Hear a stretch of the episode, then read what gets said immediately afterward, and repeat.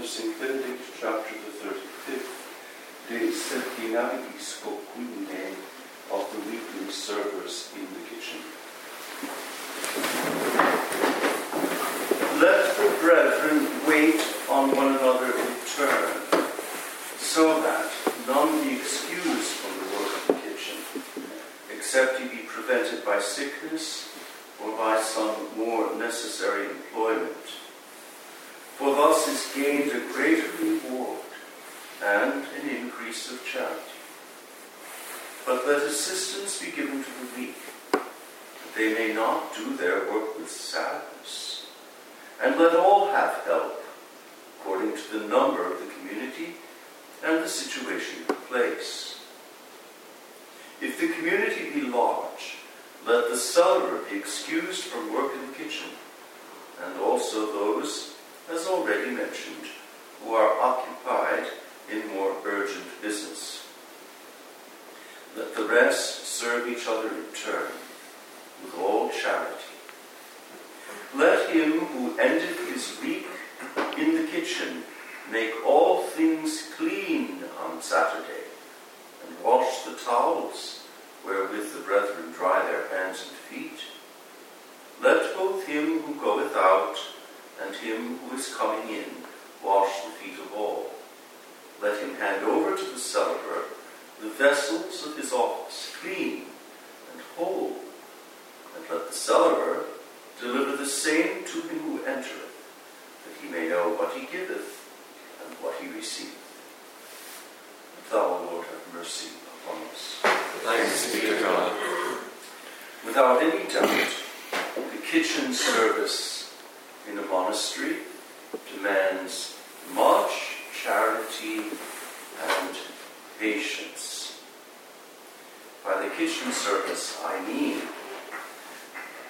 the work of the refectorium, I mean the work of the brothers who go to the wash up, I mean the work of the uh, servants at table. And by extension, of course, we have employees in the kitchen as well. So the kitchen service is, even in the community our size, a big operation. We now fluctuate uh, at any given meal between 13 and 18. Uh, so, so that's significant. Uh, and that does involve um, much uh, planning and cooperation and self denial. I associate the service of the kitchen with St. Paul's words. St. Paul says, But I most gladly will spend and be spent myself for your souls. 2 Corinthians 12 15. I most gladly will spend and be spent myself for your souls. Even if one is not directly responsible for the preparation of meals, cooking is, after all, an art that requires skill and a certain talent. The service in the refectory, the work at the refectorium, the wash up, all of these things are so many opportunities to spend oneself and to be spent for one's brethren. We don't take turns at cooking. I remember dear old Father Thomas, who died on May 13th last at Rougemont, telling me that when he entered, the abbot at the time uh, said to him, You will go to the kitchen and prepare the meal. Young brother Thomas said, I, uh, uh, uh, Reverend Father, I've never, I've never cooked a meal in my life. I don't know where to begin. Um, and the abbot said, Come with me, my son, and I'll show you.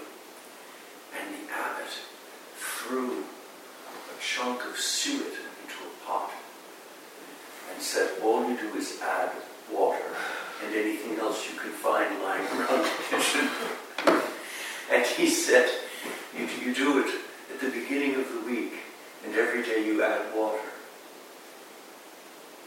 And they, they were living on suet with turnips and potatoes and cabbage and carrots with water added each day. It was lethal. And this is the same abbot uh, who, on one feast day, came into the refectory and saw the desserts were put out ahead of time at each place. Um, he saw at each place a biscuit, and on the plate with the one biscuit, a tablespoon of molasses. So that was the dessert. And he threw up his hands and said, What is this? Two desserts? Two desserts. He said, This is the beginning of decadence. and he instructed the refectorian to go around and remove the biscuits. The, ref- the given a penance for leading the community down the slippery road of decadence. So you see how sensibilities change from place to place. Uh, that would never happen in an Italian monastery. Certainly not. So, we have in this chapter more evidence of St. Benedict's discretion and compassion. He allows that the sick be dispensed from this service, as well as those who are burdened with pressing responsibilities in other sectors of the monastery. And he mentions the cellarer.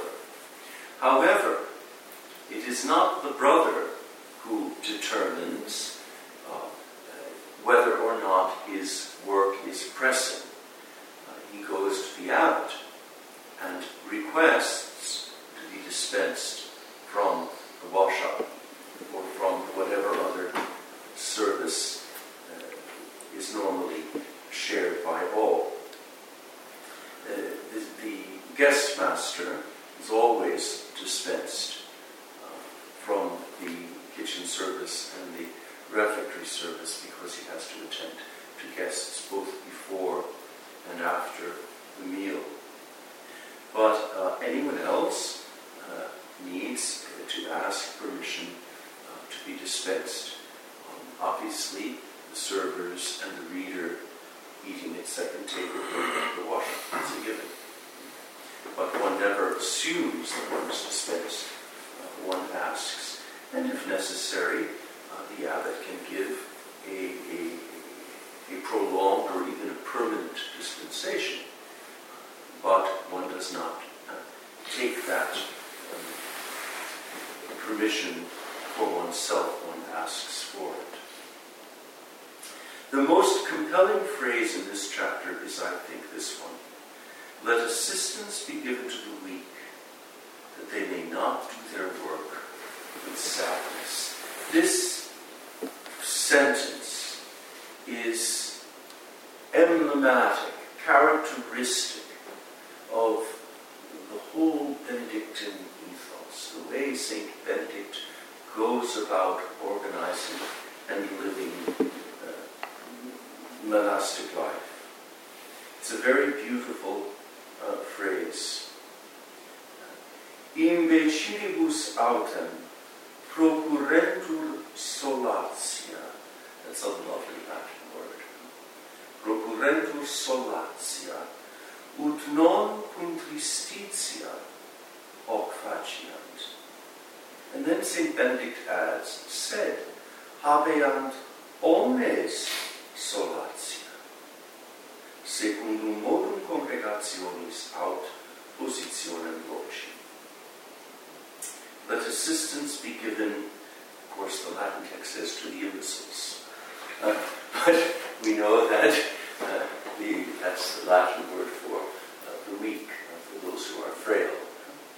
Let assistance be given to the weak, that they may not do their work with sadness. And it's not really assistance that's said there. Um, this uh, solatia of the text is not just assistance, it's that they be given solace, comfort, help, succor. Uh, it's all of these things. It's a very beautiful word. Very beautiful word. And so or to console. So it comes from, comes from it. So that they not do their work with sadness, and that all consoling, comforting help, assistance, succor, according to the number of the community and the situation of the place. The St. Benedict's great concern is that no brother be overwhelmed by sadness. He wants to banish sadness from the monastery. And sadness is often um, produced when uh, a brother isolates himself. The brother who isolates himself becomes sad, and the brother who is sad isolates himself. So it goes both ways. Sadness leads to isolation, isolation leads to sadness. And at the root of this is a want of humility. The humble brother is not sad. The humble brother will always be joyful, nor will he isolate himself. The proud man will always fall into sadness and isolate himself. When I was 17 years old, Julian's age, and was uh, having my first experience of monastic life, I was a typical 17 year old, very full of myself, very idealistic, um, having all of these notions about monastic life, thinking that I understood it all already. And uh, uh, one day the novice master, who is Vietnamese, called me in into his little office under the stairs. And he spoke with a typical charming Vietnamese accent. He was actually rather difficult to understand. But on this one day, I understood what he was saying. Um, he called me in. And he said to me, Brother Mark, humble. You'll be happiest man in town. and I, I've never forgotten that. You be humble. You be happiest man in town. I understood the wisdom of that many years later. The humble man will be happy. The proud man will always have a, an oppressive sadness about him. So the root of sadness is always pride. And one of the manifestations of pride is the inability to ask with honesty and simplicity for help. Um, this notion, I can do it myself, I'll sort myself out, I'll do it as I see fit, in my own way, in my own time. And then, of course, one becomes resentful because things don't get done in a timely manner. Um, and then one isolates oneself, one falls deeper into, into sadness. And then, if this goes unchecked, it leads sometimes to the loss of one's vocation. One gets fed up, as the saying goes. And one day, one just isn't going to chuck the whole thing. It's not worth it. So, uh, humility makes a brother go to the abbot and say, I really would ask, I really would appreciate some help uh, with this job, getting this work done. Um, the brother who tries to do it on his own and then becomes in, inwardly angry and perturbed um, is on a very dangerous path because uh, it, it leads deeper and deeper into pride, and pride always alienates from the brethren and from God. Um,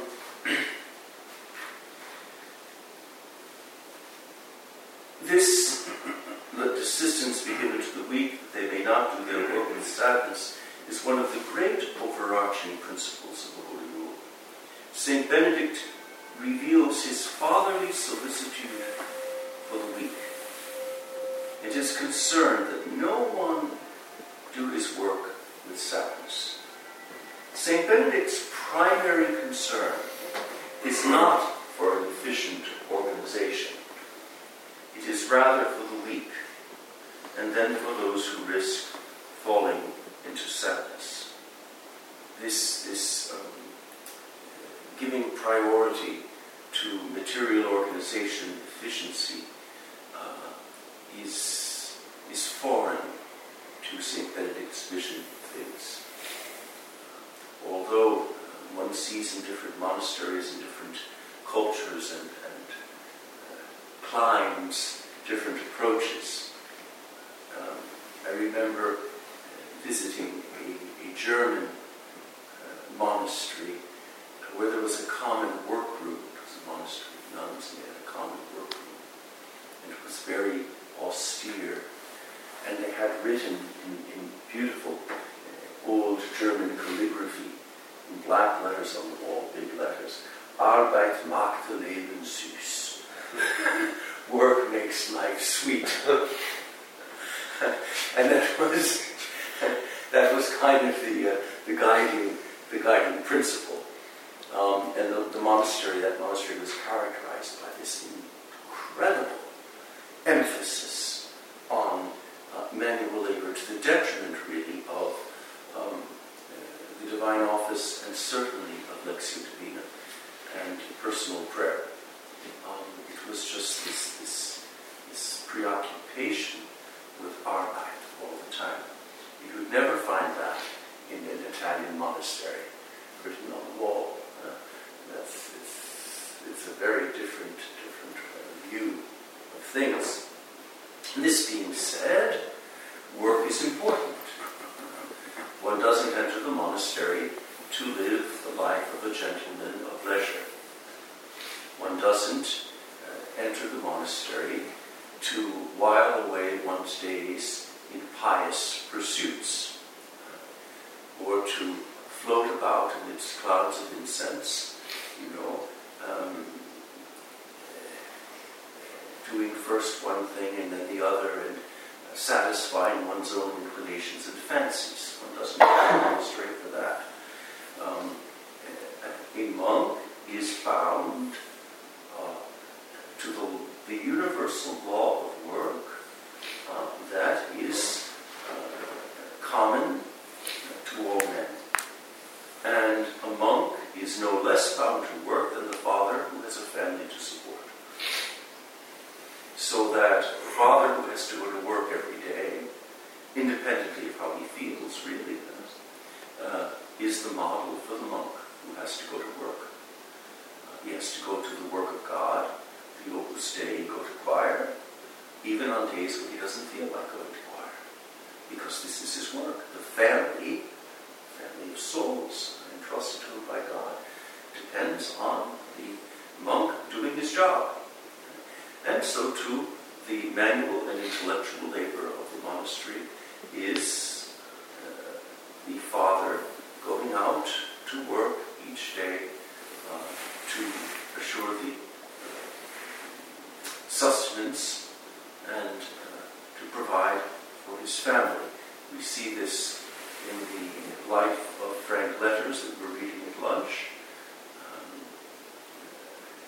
in the face of so many obstacles and prejudices and uh, disappointments, uh, he persevered in uh, doing his work as a professor and going to the job, even though I'm sure it wasn't always pleasant. Um, I think of my own father, who uh, at one point in our life, I think, was working four or five jobs at the same time. Um, he'd run from one job to another uh, to make ends meet for his family. Um, and um, I, I, I many other examples of fathers of families who spent themselves in labor out of love. Um, the monk has to take his work seriously. He can't be a dilettante. You know what a dilettante is? Just a lad who does what strikes his fancy taking things up, putting them down, starting one thing, not finishing, going to another. I feel like doing this, this appeals to me. No. Um, the, the, the, monk receives his work um, from the abbot or from the, uh, the brother whom the abbot has entrusted with the distribution of work, and he, he has to take that work very seriously. There must be good order in monastery.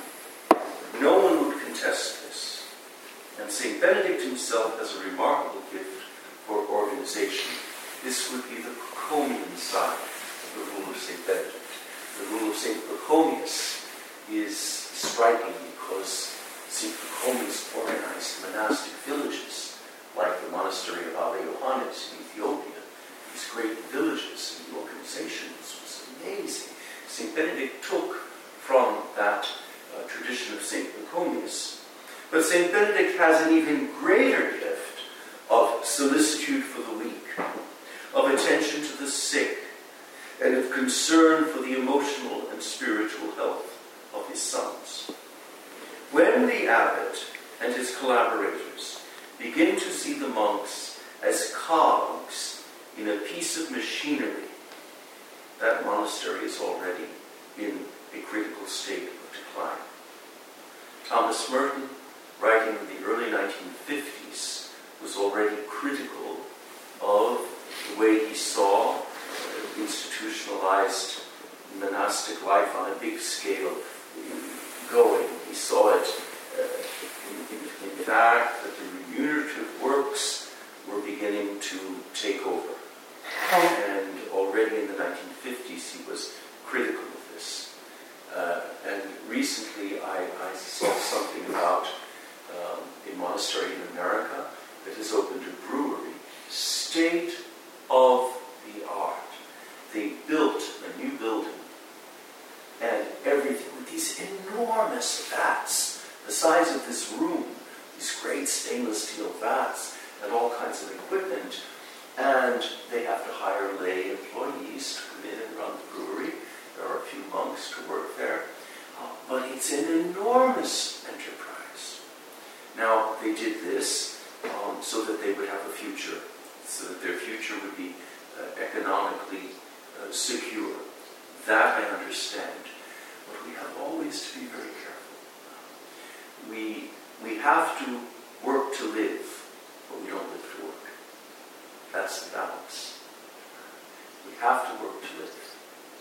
And we have to find uh, means of uh, work that brings in income.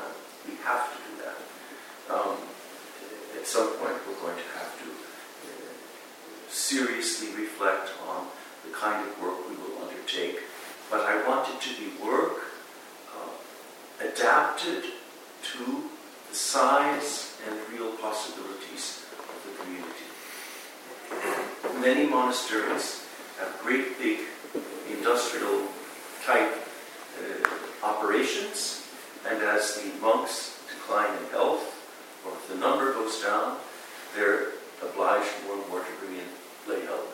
And then you have to pay insurance and benefits, and it becomes big business. So we have to be think creatively, think responsibly, find work that's well suited to our way of life, work that doesn't take away from the divine office, adoration of the Blessed Sacrament, Lectio Divina, the uh, quality of our life together, but we have to work. We have to work to live.